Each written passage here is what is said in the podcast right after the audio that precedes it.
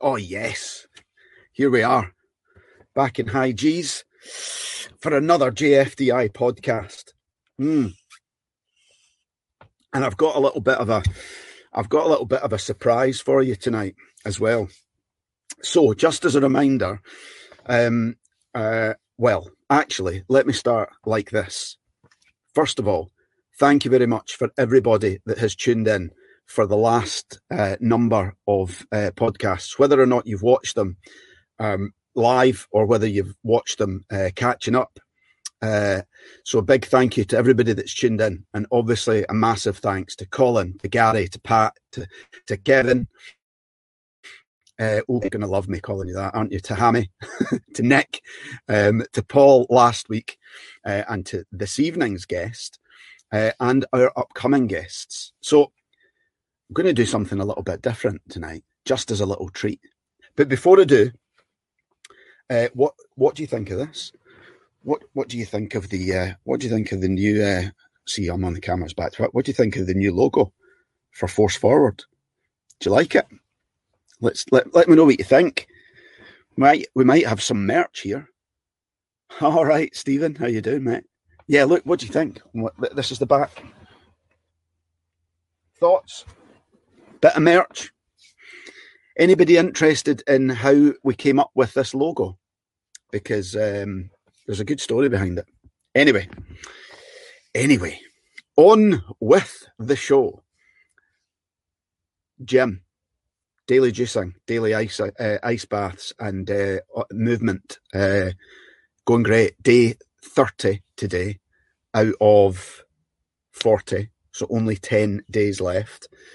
The next person that you're going to see caught me as I was tucking into this, so you can see it. So it's juice in a bar. Just gives you a little bit of texture. Look, it's green. It's all right. But anyway, 10 days left. Feeling brilliant. I'll do another video on that. Give you some data, some statistics on the things like how much weight's gone, how many minutes I've spent in the ice bath, and how many miles I've covered. But we're all good on it. We're all good. I've been quiet because I've been doing a bit of the Jason Vale retreat this week, which has been brilliant. But anyway, listen. Enough of me yapping. I promised you a little surprise. We've got next week, we'll be speaking to Mr. Stephen O'Neill, Squadron Leader O'Neill, to you. So we are. And the week after that, on April Fool's Day, we've got this man. I'm going to just give you a little teaser. Look who's coming on April Fool's Day. Hello, mate. Hello. How are you all? You all right? I'm very well, thanks. And you? Yeah, good. We've not done this before, have we? Just a little teaser. I'm going to give you 5 seconds. What can you say in 5 seconds? You looking forward to the 1st of April? I'm looking forward to Mo's interview. Really looking forward to it. Like I say, I still expect to be sat here at 2 in the morning listening to his stories. So I have to keep him to an hour. No, right, listen, I can't wait. Are you going to change? One question for you tonight. Are you going to change your selection of tunes again? Probably. There's so many, isn't there? There's so many songs. There's so many, and it's difficult to get it to four. Yeah, so, it's tough. The only one that won't change is Mel and Kim Respectable. The other three might, but that one won't change. Right, take it easy. Enjoy the show. Good to see you. Speak to you later on. Nice to see everybody. Looking forward to it. Right then, here we go. That was Mr. Paul Blades, for anybody that didn't know. As he said, I'd better bring tonight's guest in, because that's almost 5 minutes of an intro. What can I say about this guy? Do you know what? The easiest thing is to let him say it himself. I first met him at RAF Buckingham back in 1990, and we had a brilliant chat last night. We went through his songs, and he made me listen to them all last night, and then went through the stories that you're all about to hear tonight, and I was creased up laughing. We actually probably spent longer last night going through this than we will tonight. Well, maybe not if Blades is right. Ladies and gentlemen, it is my pleasure to introduce to you the one and only Paul Mo Morris. Good evening. How are you? Evening all, as they say. No, I'm good, mate. I'm good, as we've just discussed in the green room. And I'll leave it till later, but I know the track. You know the track? Yes. I ran off, had a quick sort through the CDs, found it, and I went, that's the one. Oh, what, the one that I mentioned just before? That we've just talked about in the green room. All right, okay. You know the one? I know the one, but I don't want to spoil that story. Well, I tell you what, why don't we crack on with your first choice? Because otherwise, we might be here for hours. Could be. Yeah, let's get into your first song. What I loved last night was the intros, and there was a couple of them that I was like, but good, you know, long sort of building intros, and this one is a cracking start to a tune, and it's a good opener for tonight. Blondie, Heart of Glass. So, you know, what do I say? I mean, obviously, as we know, I'm a little bit older than you guys, a year or two older. So this is really straight from school and my days at school, where really, as a 13, 14-year-old boy, Debbie Harry was every boy's dream. Yeah. And we had many a chat amongst us. In science lessons, in the art lessons, any lessons really, anything to do other than do the work we were supposed to, whether it be about music, whether it be about football, whether it just be, you know, just being lads in general. And but the one thing that we would all kind of set on was a bit of Blondie and, you know, Heart of Glass. And as I said to you last night, mate, you know, all my tunes come down to the intros, and as I'm sure everybody else has done when they've been on here, it's murder trying to get it down to 5 songs. And it's just, as like I said, mate, you know, an intro that takes me immediately to that place. But the hairs on the back of my neck stand up, and you know, that's it. So that was it, you know. And as I said to you, know, when I was at school, it was really a structured environment that set me up for the next 7 years afterwards. Right. That and really where those ideas were born. I was always, from a young kid, going to go and join the military. My dad didn't want me in the army. What age did you know? And a couple of my mates were talking, and they said, well, you know, what about the Air Force? I went, yeah, all right. That sounds all right. What age did you wanted to join? Oh, from about 6 or 7 years old. Really? That young? Yeah. Oh, mate, absolutely. Everybody knew in my family I was going to be in the military. What do you think? Where did that come from? Right. Well, not to spoil a certain book by a well-known author, not a million miles away. Right. My granddad. Ah, right. I mean, I grew up, and my granddad, who fought in the war in India and in Burma. Yeah. A little bit like the character's grandfather. And just sat there listening to his stories. That may be where I get it from. Hmm. Yeah, it's so that bit of that bit in the book was very, I'm guessing, resonated a lot with you then. Absolutely, you know, absolutely. Because I'm an audiobook man, so when I was listening to it, I immediately thought this is almost like a parallel story. Yeah. Yeah, look, there you go, mate. We'll just do that and get it out the way, shall we? Get the plug in. Why not? Yeah. The disappearingscotsman.com. Another sale today.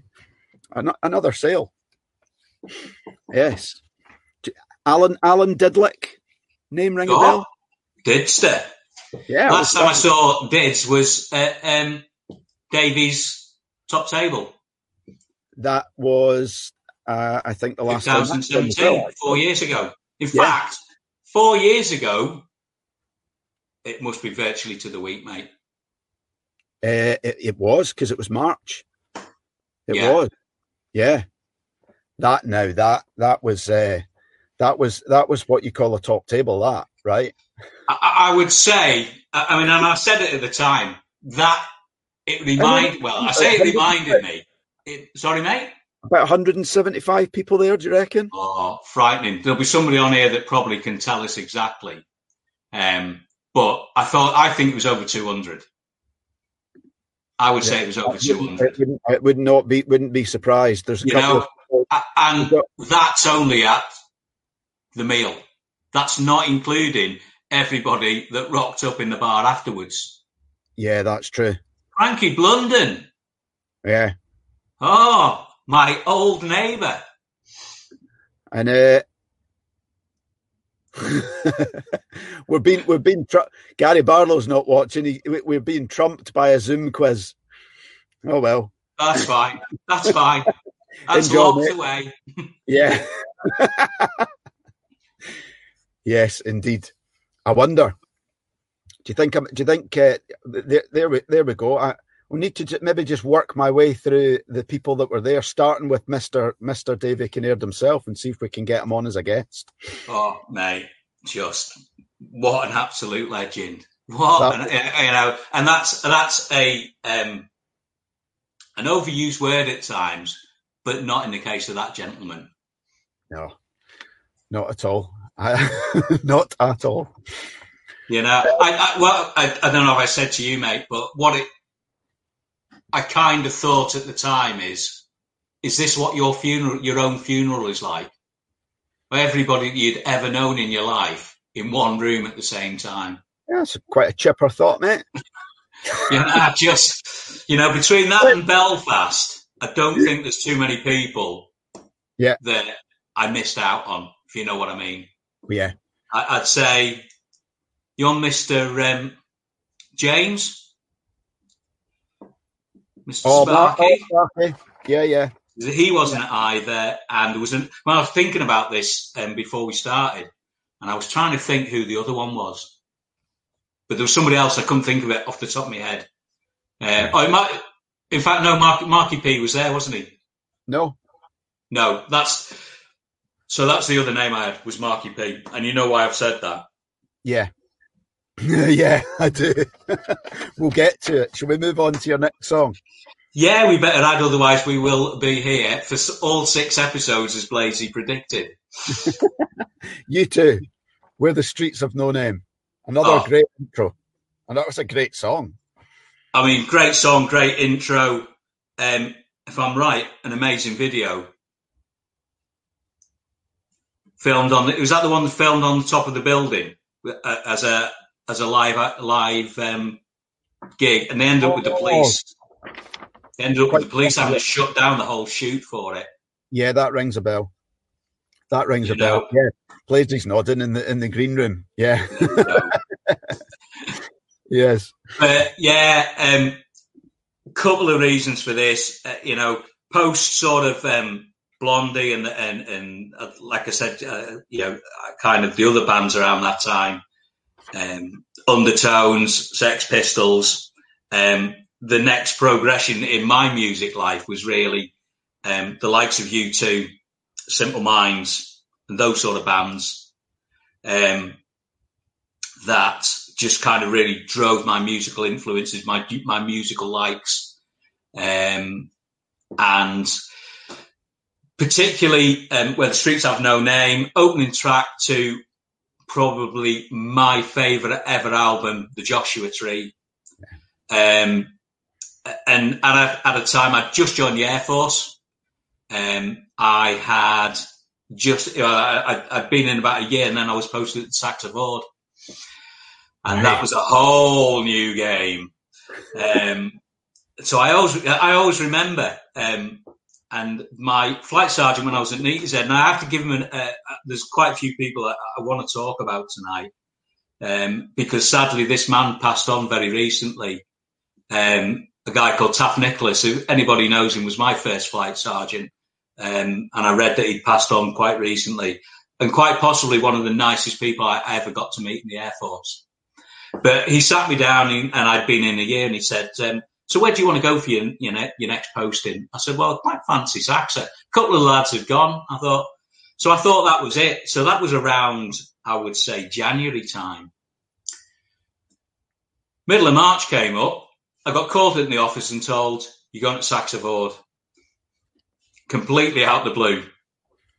3 weeks notice.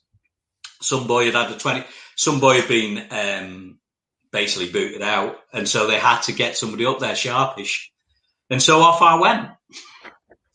Do you know why? Do you know who had been booted out and why? I do know the name. It's nobody from our era, though, mate. Right. I'm talking 87 here. Yeah, these kind of things always interest me. Yeah, I can't. What I can tell you in sort of the particular style of that location was, and the sort of people knocking around those days was, I believe, and if someone like Growler's on, Growler might know the boy.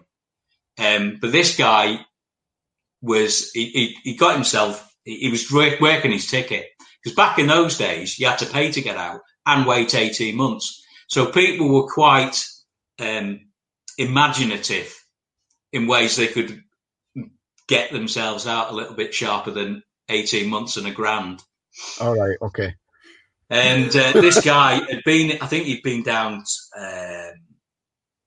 to Colchester or wherever, and then come back up, and had named himself the Cooler King. Cooler King? Yes. To the point that apparently, and this is all apparent because obviously I wasn't there at the time, that he would go into the naffy with a baseball glove and a baseball, sit on the floor and bounce it off the floor, a la Steve McQueen in The Great Escape. Yeah. Strange. I mean, some of the characters I met early on, pre the days I got to Buckingham, just therein lies a whole load of stories that, I mean, we could spend all night going on. But indeed. So Saxa Vord. Great tour. The great tour, with one exception, is that I bust my knee playing football quite seriously. Ended up with an operation about a year later. But why the streets have no name, and that album particularly, is because I had to spend a lot of time just sat round, not being able to do anything. And I would just lie in my room at night, the window open in the summer, at midnight, and the sun is still blaring through the windows just about. And that album, which was very much the album of the time, just blaring away in the block. Whilst you recovered? Whilst I recovered. I remember a spell like that at Buckingham, where I had done my knee in skiing, and I wasn't allowed, and to work, because I had a cast, a full stooky, big plaster. Oh, yeah. Kind of rings a bell. Yeah, it was like from my ankle right almost up to the top of my leg.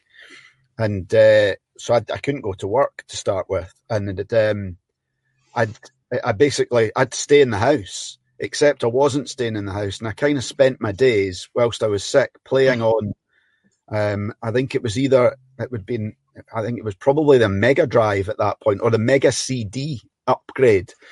And Mr. Pattinson, amongst others, Mr. Osborne, Mr. Blades possibly as well, would come round to the house and accompany me down to the Sea View on crutches until Greg Meach got wind of the fact that I'd been out. and then he found me a job in the gym. He phoned me up one day, Pinky. He was like, I found you a job. I was like, I've got a job, but I can't do it. And he was like, that's a load of bollocks. He's like, I know what you've been doing. What was that? You ended up as Pete Jones's tea boy? Well, basically, no, I had a brilliant job. What they did was they had me phoning up people who were late on their fitness test. So anybody that had to come down and do their bleep test and they hadn't like been down, I had to phone them up. Guess what? 95% officers. I'd be like, hello, squadron leader so-and-so. You need to come down to the gym. I'm on the phone. When could we possibly get you slotted in for your fitness test? And they would be like, Richardson, is that you? What are you doing down there? Oh, I loved it. I didn't let people. I bet you did. I did not let people go until they booked in a date. And because I was there for so long, loads of them came down, and they would all like walk past me and see me in the office. They'd be like, ah, "You twat." Anyway, yes. So, moving on from Saxa Vord, then, is there anything to add to elaborate on the U2 stuff in Saxa? Or? Yeah, just we discussed last night that I finally, when I went overseas, I got to see them and. I kind of looked where I was going to go. There was a couple of places from where I was posted at the time. And I'd always fancied going to Berlin, and they happened to be playing in Berlin. And obviously the connection with them recording there made it just... Growler's in. Growler's in the house. I went on my first ever date with Growler, and him and Kev Bowers gave me hell. I went as a young LAC on the train all the way from Neat up to Kinloss. All right. And I think I was their entertainment. Let's see how drunk we can get the LAC. And they did a good job, to be fair. I'll bet they did. But, seeing you two in Berlin. And actually, when I was hunting round for tracks, I discovered that the whole gig is still available. You can just download the tracks from it and listen to the tracks from it. So I'm going to do that at some point. Nice. Oh, there you go. Little treat for you. Little treat for me. Yeah. Whereabouts can you get it downloaded? I can't remember. I can send you the link, mate. When because I just googled it. I just googled, U2 Berlin. Yeah. What year was it? 2009, I want to say. Right. Oh wow, 2009, eh? No Line on the Horizon tour. Nice. And how was it? Amazing. Olympic Stadium in Berlin. Which was rocking. And as a little side, a bit of Snow Patrol thrown in as the warm-up. Nice. Which was... Mr. Lightbody and the gang? Sorry, mate? Mr. Lightbody and the gang? Oh, absolutely. And another group that ended or were very close to being included tonight. Yeah. Some good songs, those. But some real sing-alongs.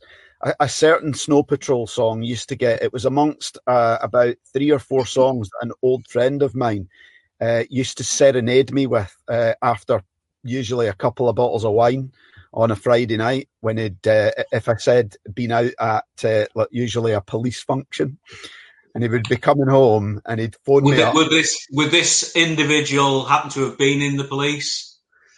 Yes. And had been a resident of, or a citizen more of Northern Ireland? Maybe not then. No. Maybe I'm thinking somebody different. No. It wasn't Mr. Doherty then. No, but he was a good friend of Mr. Doherty's. It was Mr. Leonard. He used to. That was choice number 2. It was going to be Mr. Leonard. Yeah, he would phone me up and sorry, I'm just adjusting the blanket in here. Sorry. Yeah, he used to phone me up, and he would sing. It would be, there was Chasing Cars. Chasing Cars was one of the favourites, and Fix You. I'd like answer the phone, and I'd be like, "Oh, here we go." Great. Anyway, right. So we'll move on. We'll move on to your third song. We're doing all right for time. We're cool. It's all right then. We're all good. However, I feel some of the big stories are coming up. Anyway, oh, very soon. Indeed. So we've got Black Box and Ride on Time. Probably the track that changed my life, but not a particularly song that I would say was great or anything. But as I explained when we were chatting last night, is a song from a particular weekend. Whilst after Saxa Vord, as many know, I went off to Northern Ireland to Bishop's Court, which was a bit of a laugh for a while. And somebody came up one day and said, "How do you fancy going on a football tour for the weekend?" Well, anything like that was, get away, go and have a laugh, a few beers, bit of football was a bit of a no-brainer. And he said, "It's to Buchan." I went, "Well, that's all right. I've never been to Buchan before. Sounds like a good gig."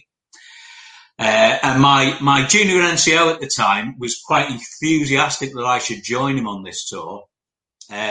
So off we went to RAF Buckingham on a football tour from Bishop's Court with somebody a few people might know, Dave Pierce, who was my corporal at the time, and off we went.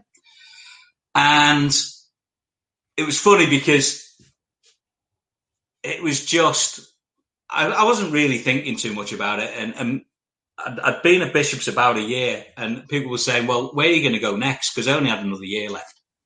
And my boss at the time was saying, "Right, Mo," he says, and I'd gone quite quickly. I'd done 13 months at Knee. I'd done 18 months at Saxa. I would have done 2 years at Bishop's. And I was kind of just drifting around, and I wasn't really getting into Emma Mystery. Hello. How are you doing? It's just that I see them come up, people I've maybe not spoken to for a while. And my boss at the time was saying, "Look, you really need to think about what you're going to do next." And he'd suggest, he said, "Look, I think Buchan," and I'd always gone, "Nah, don't fancy it. Too far away. Too cold." And off I went. We played football. So, I won't go into a lot of the stories because I could get myself into a lot of trouble. We had a... Sorry? Tell what you want, mate. Crack on. Well, the first one, we didn't think we were being particularly noisy, but apparently the guard did think we were being quite noisy on the train. And... We continued on, and we were heading towards Aberdeen. We'd just gone past Arbroath, and going past Arbroath was quite significant because the guard reappeared with a shocked look on his face because he'd expected us to disembark at Arbroath because he'd assumed we were a group of Royal Marine Commandos. Well, bear in mind that Dave Pierce is exactly the same size as me, and we are not exactly the tallest of people. Dave, I think, told the guard that he wasn't a Marine, he was an ex-para, but he'd had a couple of bad jumps and lost a few inches. But we got to, and it's funny because I've heard obviously a lot of the stories over the last few weeks about guys arriving at Buckingham and the journey when they've been posted there. And obviously we didn't have any of that, but we got off at Aberdeen train station, realised that there was a while to wait for the bus.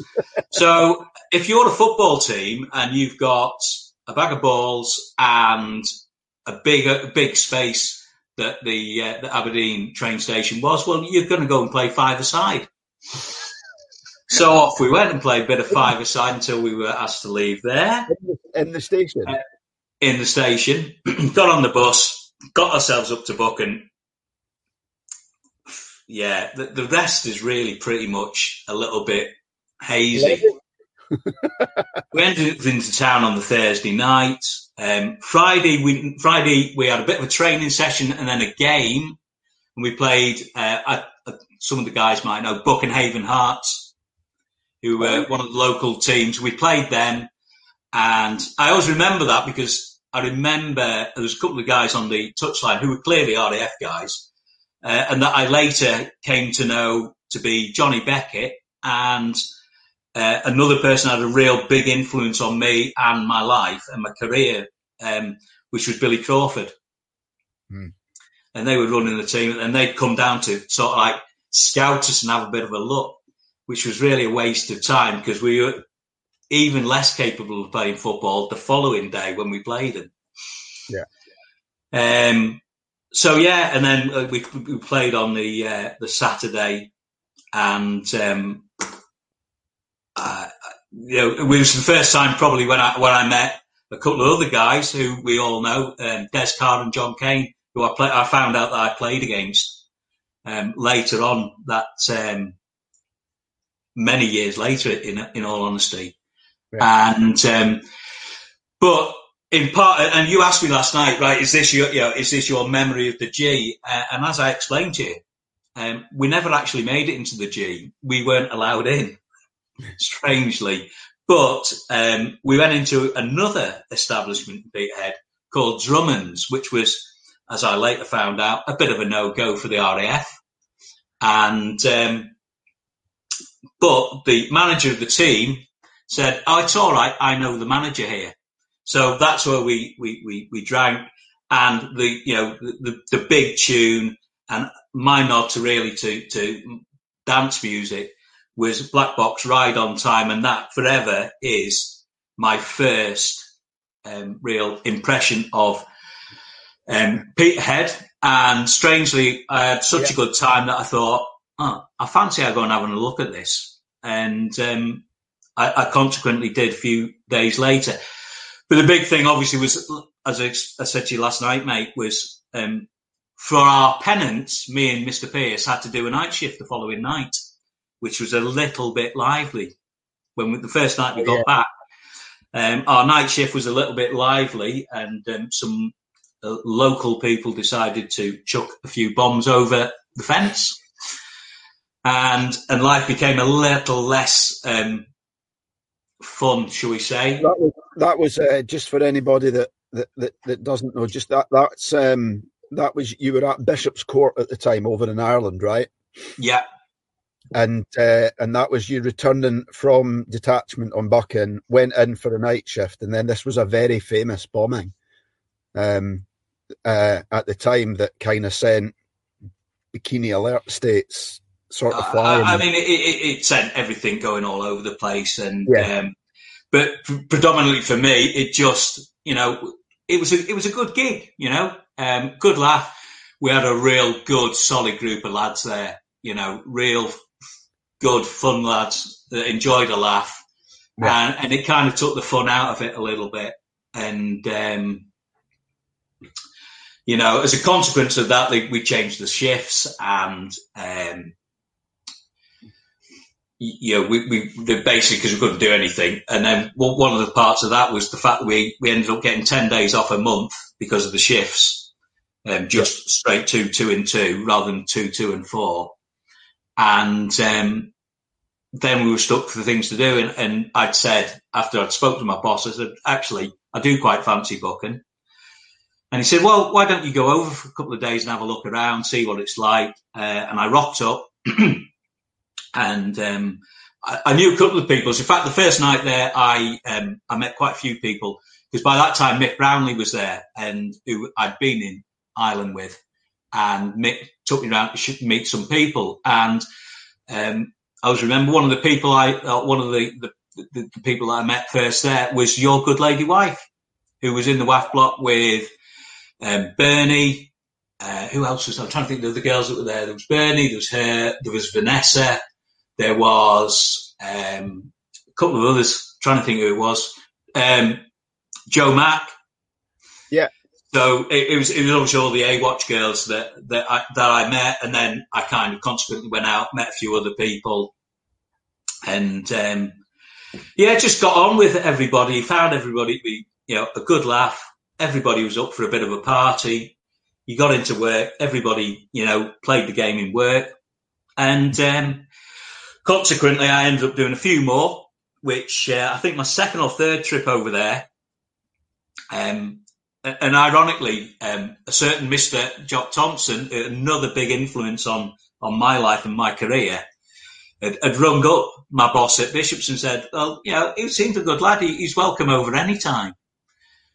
And so I took him up on the offer. And I remember, I think it was the second time I came over and talked to a couple of lads, and they were like, oh, there's two new lads here. They're proper off their heads. So now, what do you mean? He said, well, at the moment they're off running around the camp on scooters. Who the hell was that? It was a certain Mr. Blades and a Mr. Richardson. and that, I said to you last night, mate, that was my first introduction to yourself. Is that I didn't actually remember meeting you. I just remember hearing about you. Whose idea was that? Flipping with the scooters. It'll be Blaze's idea.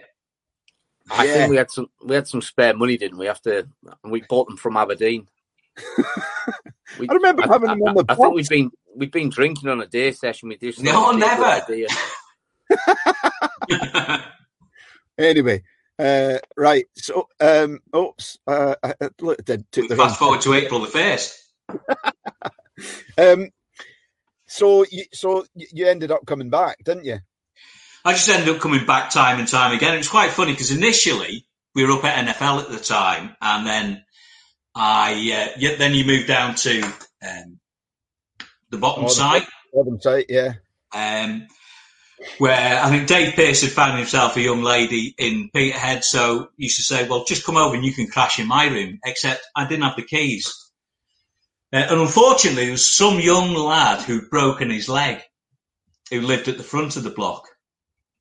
Right. I used to tap on his window and say, mate, let me in. Sorry. Let you enter. Yeah, well, he actually got his revenge not long after that, in the years following that, by blasting out his decks and waking everybody up. It could have been Jane Tether, yeah, quite possibly. There you go. So I've got a question that I wrote this one down when we first spoke about you coming on here. It's a good place to ask it. I think just everything said and done, and given the sort of scene that you've set in and around, how you moved to Buckingham, but how did that tour? How did things change after Bishop's Court for you?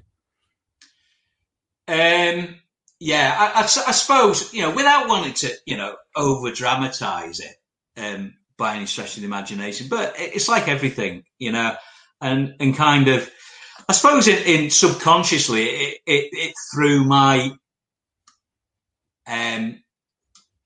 Mate, can I, before, whilst you're just thinking there, I don't want to interrupt you, but I don't think anything that you can say, and this is just my view, is going to over-dramatise the fact that you were in the building when it was bombed as part of a terrorist attack. How do you over-dramatise that?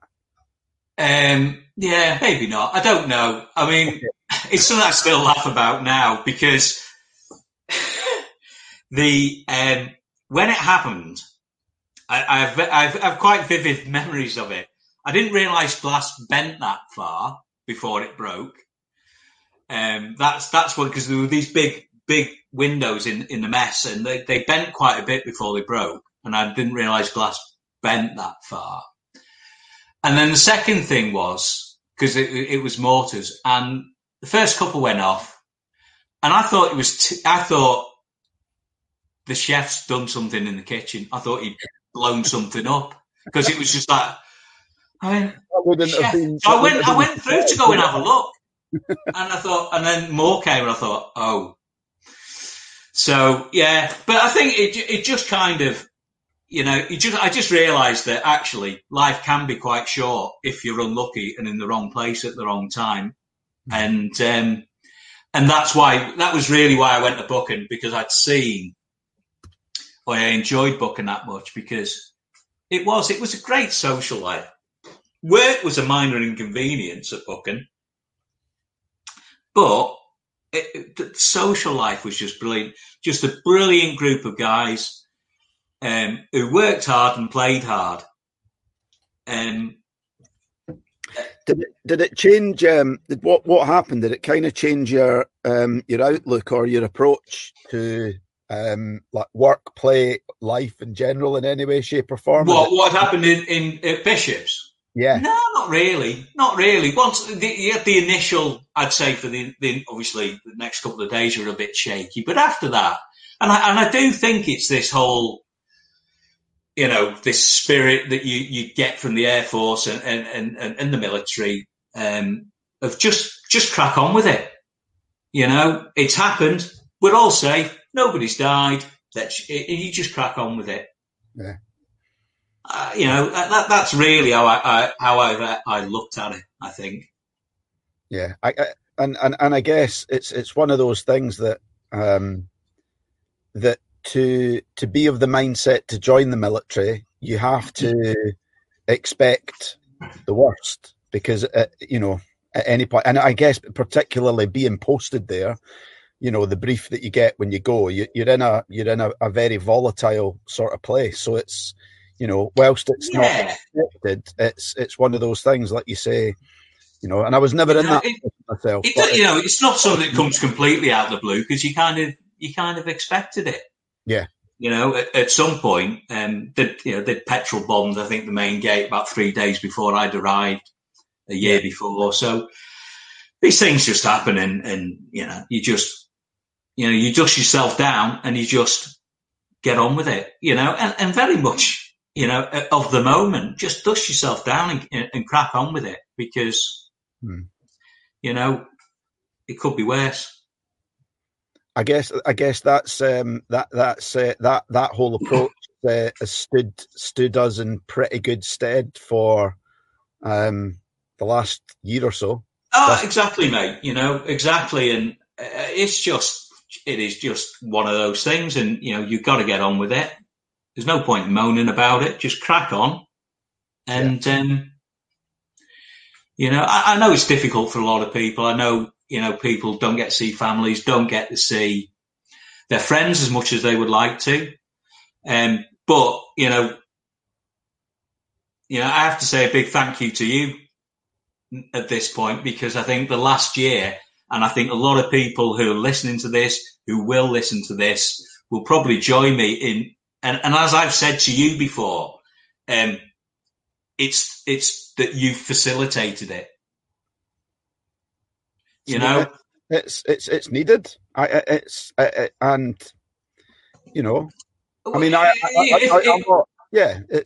wouldn't disagree with that, mate. You know, but you facilitated it. Nobody else has. You know why? It's because I love doing it. I wouldn't do it. Absolutely, and I know that, and I know there's no, you know, and that's the thing. That's the thing when you get to really know people, and you've shared that experience that we have. And, you know, and I don't just mean you and me. I'm talking about the people that will be watching this tonight, or the vast majority of people. You know, I will, and I'm sure you will have done, have great memories of working and playing and whatever in some very weird and unusual places around the globe. Yeah. No, and that's what it for me, it just boils down to. Yeah, it does. You never know. Maybe some of the people that have watched some of the some of the episodes will think about joining us when we can. Given that we've just been talking about Northern Ireland, that once we can get back over there. Well, and that's, you know, we kind of come around again to that. That just, you know, we talked about Davies' top table, 200 odd people, but equally that weekend in Belfast, you know, and just before everything kind of happened. You know, just an amazing weekend, you know, absolutely just, I was blown away by the whole thing. I was absolutely blown away by the whole thing. Yeah, it was Knoxy. Right. What stories have I got about John Knox? John Knox, do you want me to tell them about the sink? Mate, so as I showed you last night, I'll see what Knoxy comes back with. It's nothing disgraceful. It's just a humorous tale of a sink. Oh, I think if Knoxy doesn't answer and somebody else does answer and says that they want to hear the sink tale, then it's just one of many stories from a Cyprus detachment. Go on. We just happened. I think it was not. I'm sure it was Knoxy. It was definitely Archie, the chef from Bulmer, anybody knows. And we were staggering back to our accommodation. Oh, Jugsy. Hello, Jugsy. What a man. And we were staggering back, and Archie decided that, you know, after a night on the beer, he needed just a moment to himself just to, before we moved any further forward, disappeared into the bushes. And me and Oxy had just stood there, and and all of a sudden we can hear this. Right, so that hat is one person you're very familiar with. Who do you think that is? Hat. Who's like? In fact, you sound exactly like him there. Jock Thompson. Jock Thompson. Yeah, honestly, did he not have his beret on? It might have been Knox that didn't have his hat on. It could have been any one of us. He didn't care. We all made sure we had the hat on. Anyway, Archie disappears into the bushes. Yes, it was John Knox to Bill Thompson. There we go. Was it John Knox to Bill Thompson or Bill Thompson to John Knox? Mike, Adele, Dave. I very much doubt it was Knoxy to Jock Thompson. I very much doubt it. I mean, the other one, when I first promoted, me and Knoxy went off onto some submarine. I'll come back to the sink story in a minute. Right, go ahead. We went onto this submarine. I've got all these written down somewhere. These are what we talked about. I've got all written down. And he like, who wants to go for a couple of beers on this submarine? So we said, yeah, we'll go. And so Jock sent me and Knoxy off with a number of SACs. One of whom was female, Yvette Winterbottom. Oh. And our only instruction to me and Knoxy as we left from Jock Thompson was, "Do not leave Winterbottom behind." Okay.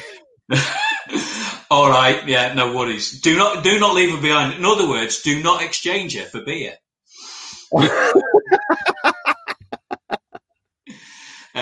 Not that we would ever do anything like that, because it was just that sort of way that Jock was with us all. But yeah, so the sink, Archie comes in and he drags this stainless steel sink out of the bushes. And me and Oxy are like, well, what are you doing with that? He went, we'll take it back and we'll hang it up in the one act bar. Everybody on the deck can sign it. And we'll hang it up in the bar as a bit of a gizzard. Yeah, that sounds like a really good idea. This is like 1 o'clock in the morning. So off we did. And we picked up and anybody that's been to the Akrotiri Arms knows it's a fair trek back to the Akrotiri main gate. So about half an hour later, we rock up at the main gate at Akrotiri. Boy, policeman comes out. Where do you think you're going? three of us all look at each other, and in unison, the UK. What's that you've got? Silence. Look at each other. Look back at the RAF policeman. It's a sink. And then he says, where are you going? The UK. And after a little, he obviously went in, phoned somebody, came back out and went, yeah, all right, off you go. 20 minutes in, we get this sink. We're still carrying this sink between us. Police car stops us. What you got there? Stunned silence, in unison, a sink. Where are you going? The UK. It's just like, I think the utter disbelief of it was, just go. And they obviously realised, we can't really do anything. What we're going to do, arrest them and take them away with the sink. Because they hadn't actually done anything. We just, where did you find it? In some bushes. But yeah, so, and Noxie, me and Noxie. Now, Dave Large was on that trip as well. Now, have you seen it? Can you see his comment? When you fell over and continued to eat your kebab off the floor. Yes, that might happen. Wait's not one knot. Well, you're not going to go and buy a kebab and not eat it. But yeah, hey, you know, the things we do. Oh, the hammer. Good to see you, my friend. Good to see you. In fact, is that Rangers game finished? If Hamish is tuned in, it must be. It must be. Is Mr. Hamilton's appearance not timely to move on to the next song? Oh yes. Yeah, he's one of them. Was he not one of the He was one of them. Yes. Involved in the tales of this next song. He was. I think. Mr. Blades certainly was. Yeah. Mr. Neil definitely was. Oh, yes, indeed. Go on, then. It's House of Pain and Jump Around, isn't it? Is Bladesy still in the green room? Ask Bladesy about it. No, he's gone. He's gone. Yeah, so he'll be back on the 1st of April. You know, as we've said, all these songs have an amazing intro. Pubster was on that Cyprus debt as well. And upset some people when he first arrived, but I won't go into that. Pub probably knows what I'm talking about. But that was some debt, by the way. So yeah, House of Pain, Jump Around. The one thing I'll say to the lads or anybody, Lot 22, Mount Pleasant Airfield. One of the pubs. When this went off on a Thursday night, it went off. Yeah. I've never been in a bar where it goes off to the level it did there. So to explain to people that are not in the know, Lot 22 is exactly what it is, what it says. It is a lot that was bid for post the Falklands War, a number of ISO containers that was Lot 22 in the auction. And then once they'd got everything that was inside the ISO containers, they welded them together apparently and turned them into a massive bar at Mount Pleasant Airfield, which was probably back in those days, 92, 93,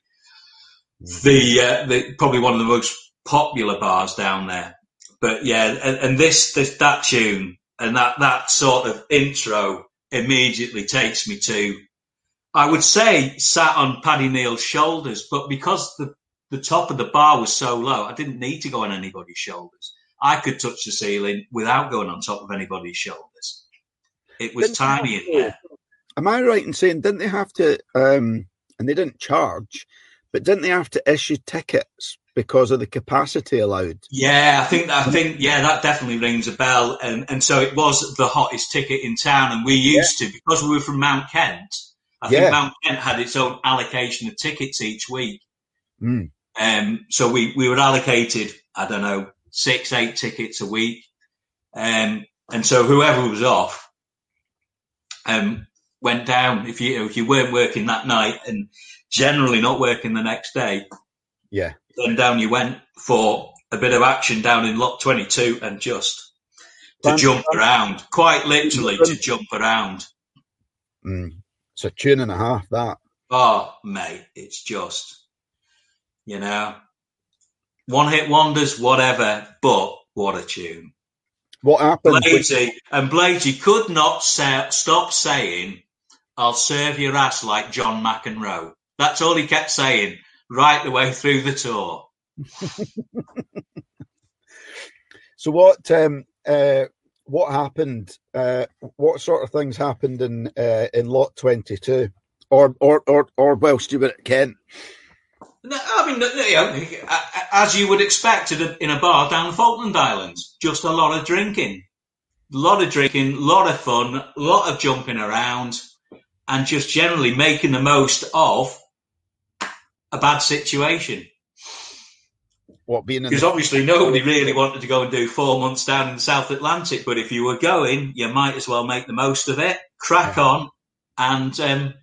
a little bit of the, you know, the theme as we've been talking, just crack on with it. I was really lucky that the group of lads I was down there with, you know, as you said, we've said Big Paddy, we've said Hammy, we've said Bladesy, Mickey Senior, who I've not seen for years, top lad down there as well. Andy Moore, don't you know Andy Moore? I remember. You probably kind of know him. Yeah. What I remember about him is Bladesy talking a lot about him after you guys got back from the Falklands. Yeah, they were big mates. And I'm sure we've met at some point, but yeah, I know he was at Davies again. He was another one who was at Davies' top table. Right. Yeah. There you go. But yeah, absolutely. And so yeah, that was it. It was, you know, it was the Falklands, and it was just making the most of a lot. Right. And I think really came at a good time for me because I had about 18 months left in the Air Force, and I wasn't having a great time before I went down there. I was just cruising, and I was just like, I wasn't particularly enjoying. I was working up in the training section with Mr. Barlow at the same time, and we had a similar opinion of the life up there, the regime up there. Sorry? Which was? We just didn't enjoy it. We didn't enjoy the hierarchy up there. We didn't get on with them. Yeah. Mate, you're being very coy all of a sudden.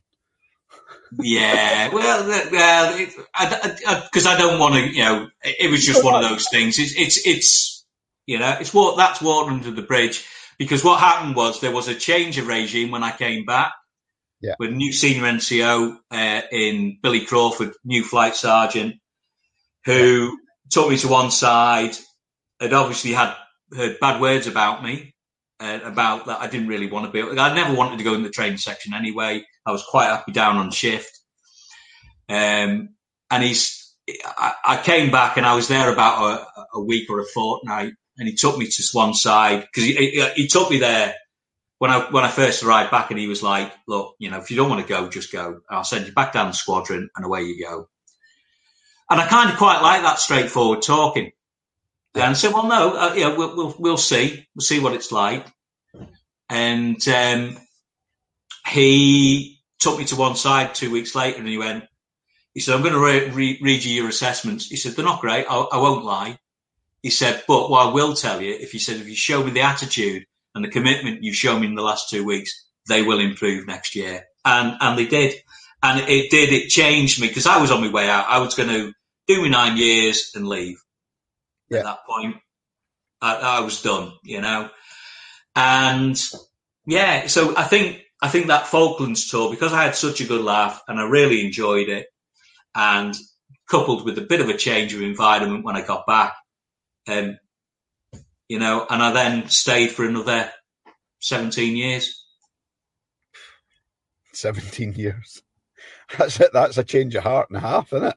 Well, exactly, you know, and I had good people around me. I had Billy Crawford, I had Jock Thompson, I had Wee John, who really looked after me at that point, and said, "Look, mate," he said, "you can either just carry on doing nothing and just end up leaving, or you're more than capable of just, this is what you need to do." And all around them, you know, those three characters, along with a couple of other people, had all said, "Look, just start doing this, don't do that, and you can make a career for yourself." And, you know, and I did, and they were right, and I did. Dougie Manson was up there as well. He was quite instrumental as well.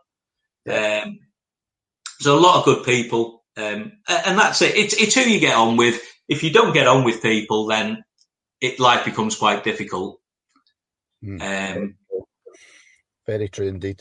Should we move on to your last song? I suppose so. I'm looking. We are overrunning time, so yeah, we need to. Okay. Rock and roll star, Oasis. Again, do you know? I mean, I played you this intro last night, and your face just went, "Yeah, yeah." And I guessed you would. You just went, "Yeah," and I think if there's one, you know. Apart from what we talked about last night, I would say if you wanted to summarise my life in the Air Force, I wouldn't say my career, but my life in the Air Force in a song. Those crashing guitars, the drum just going, Liam belting out those vocals. That pretty much characterises my life in the Air Force. I think, you know, it was just, you know, it was, I had a great career, but I had a great time. Yeah. Great career, but probably a better time. Right. And I'd always, you know, I'd always sort of like, since they came on the scene, always liked Oasis, always sort of like really listened to music. Did quite a few debts. Away up at Loch Ewe. Now, if you've ever been to Loch Ewe, you know it's a place you don't really want to spend too much time in. But again, you just crack on, you dust yourself off. As Knoxie will tell you, me and Knoxie have been stood at the Pan Bash at Loch Ewe more days than I care to remember.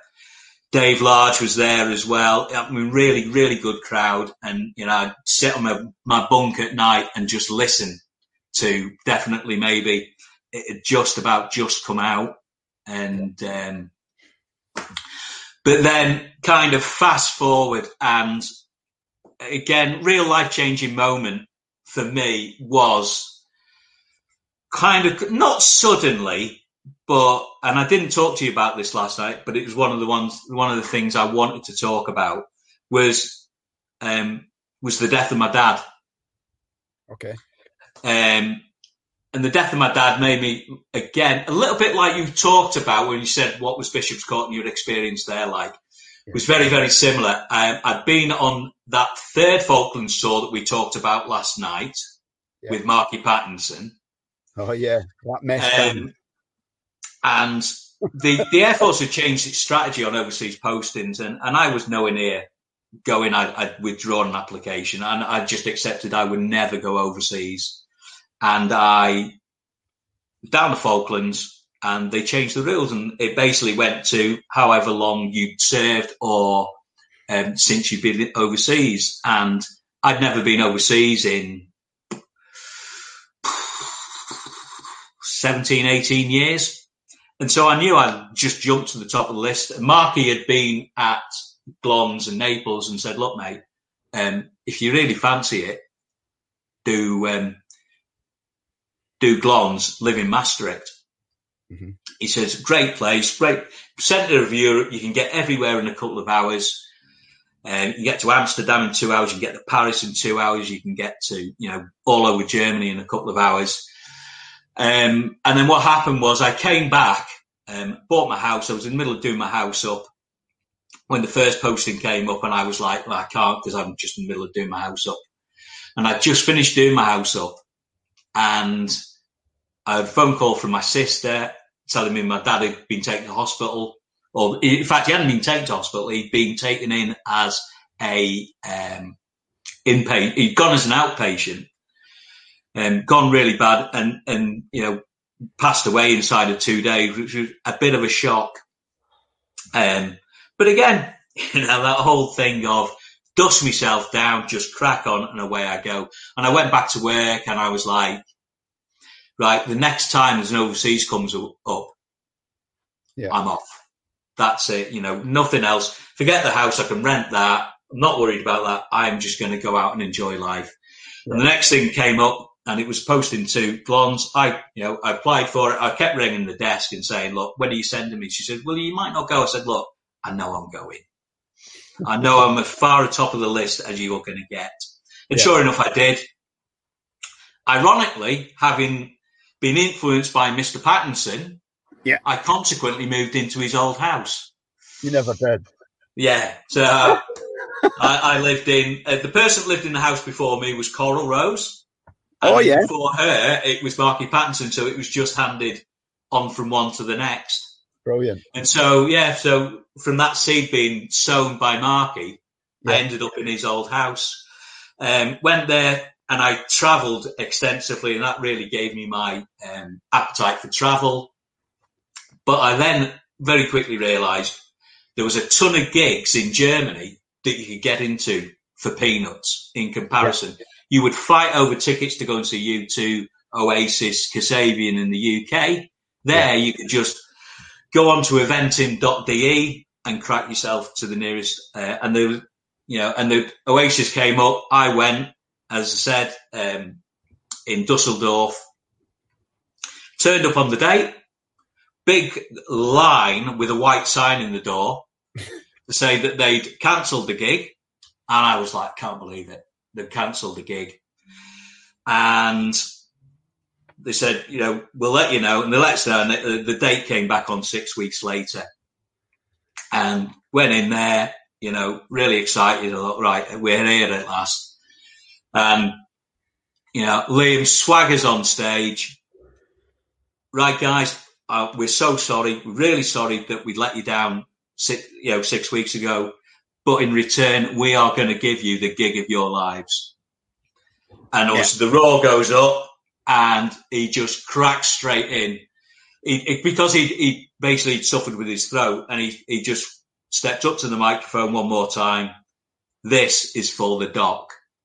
Put his finger up and then just belted out Rock and Roll Star. And again, it just takes me back to that whole time when I lived in Europe, travelled around Europe, and just had an absolute time of my life. Brilliant. Absolutely fantastic. I love it. Listen, I've got one other question to ask, and I think just based on kind of how you finished there, I had a couple, but I'm going to ask you this one because I think it's quite fitting. And we've spoken quite a bit about, you know, different parts of your career. If you could give one bit of advice to somebody considering, you know, say somebody young, a youngster, we watch this. If you could give one bit of advice to somebody considering a career in the military, what would it be? JFDI. That's not rehearsed, by the way. Anybody watching, that's not rehearsed, by the way. I was just going to say, just do it. And then I thought, JFDI, just do it. Just absolutely do it. You know, I listen to so many people who have bad words to say about their careers in the military, and I never understand why. Yeah. You know, and all the people that I've seen tonight, their faces popping up. Yeah, brilliant, isn't it? And that's what it is. That's what it's about. Yeah, you know, it's about Johnny Knox in Australia. It's about Dave Large in Dublin. It's about you. It's about Pob, who I haven't seen in ages. It's about, I'm trying to think who else. You know, Jugsy, I've not seen in ages. But that tells me everything. That tells me everything I need to know about my time in the military. That guys that I haven't spoken to for ages. Want to spend the time and come and have a look and see what I'm up to. But yeah, if anybody is considering a career in the military, whether it be your daughter. Unlikely, mate. Unlikely. Well, after meeting a group captain we both know and quite a few other people on here now. Oh, yeah. I still love that story. Oh, that was funny. I know. Yeah. The other people that we had on tonight, Steve Wilson, Mr. the Chunkster. Oh, Chunkster. Yeah. Yeah. Obviously, your man, Ian, a Growler. Growler. Pob, Jugsy, Hammy, Dave, Noxy, as you said. Mr. Fairclough was on earlier on as well. I saw Mr. Fairclough, always working in the guard room. Yeah. The good lady wife. Mrs. R, absolutely. And do you know what? Actually, I was talking about the train section. After my second incarnation, I was fortunate enough, and I mean it genuinely, to work with a real good group of guys up there. Yeah. You know, and not just the seniors that I've mentioned who really steered me in the right direction, but Mrs. Richardson, Frankie, who was on earlier. Yeah. I'm trying to think who else was up there.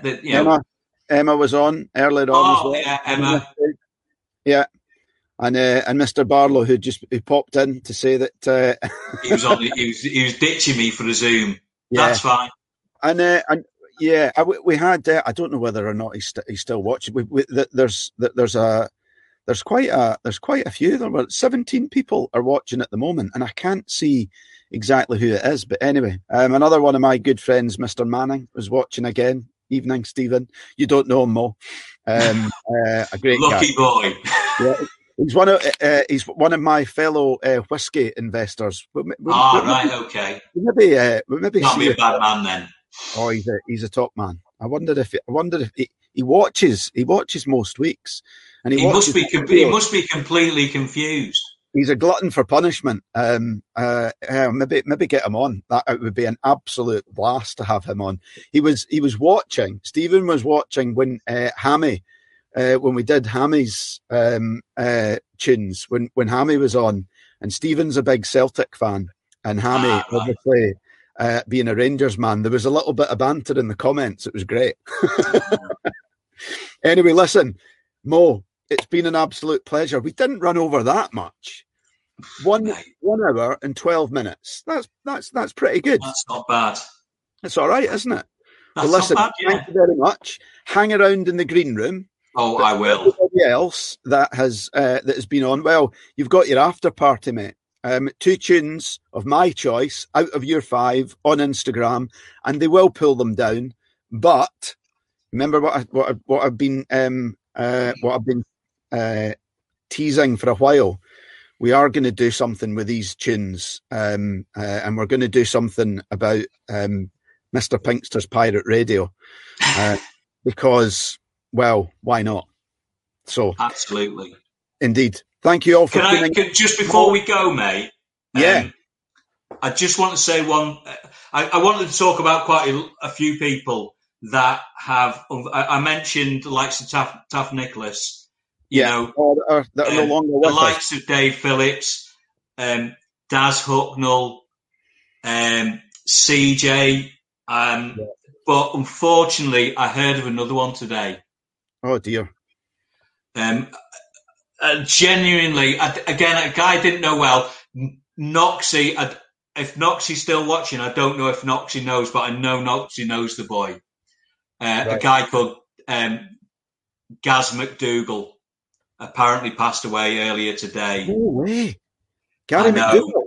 McDougall, yeah. Oh, my Lord, he was... I only met him a couple of times, but I just remember him being just such a genuine guy.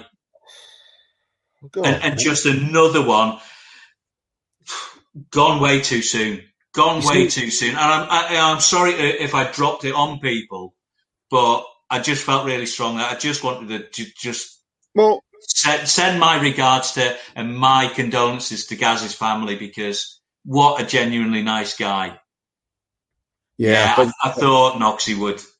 Well, listen, mate, do you know what?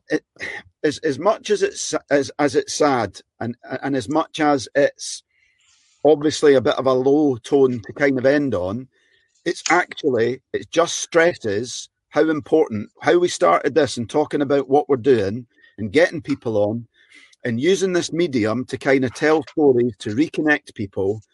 It's why this is so important, mate, because none of us are getting any younger. We are losing people. And, you know, as I say to so many people that, you know, we kind of went from being like wee boys, really, to becoming men together, formative years, old men. You know, and now old men. And that's what I was saying. We need to continue to reconnect. We need to continue absolutely, mate. And yeah, stories to keep the memory, you know, of these ones that are no longer with us. We need to keep that memory alive.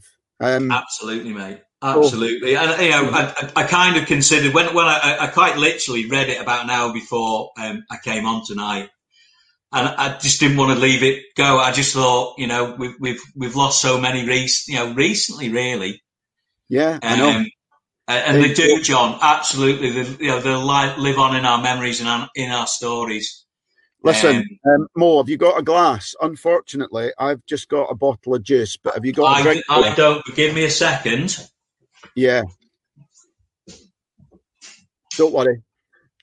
I mean, go and fill your boots, mate. Yeah, take 5 minutes if you want. We're only live with 17 people. Crack on, Mo. It's actually worth waiting. There's another comment that's come up. Well, thank you for joining us tonight, and thank you for staying on. 1 hour. Right, six. John. Where are we? Have you chosen something nice? A 15 Dalwhinnie. There you go. Now there's a bit of a story there, because there's always a bit of a story. Ask Noxie and Dave Large about Dalwhinnie and their memories of Dalwhinnie and the bacon sandwiches at the cafe stop. I will. We'll maybe do that another time, mate. For now, they've got. Where are we? We'll finish off. Absent Dave, friends. Indeed, Dave. To absent friends. Absent friends. Mo, thank you, guys. Thanks for joining us. We'll see you next time.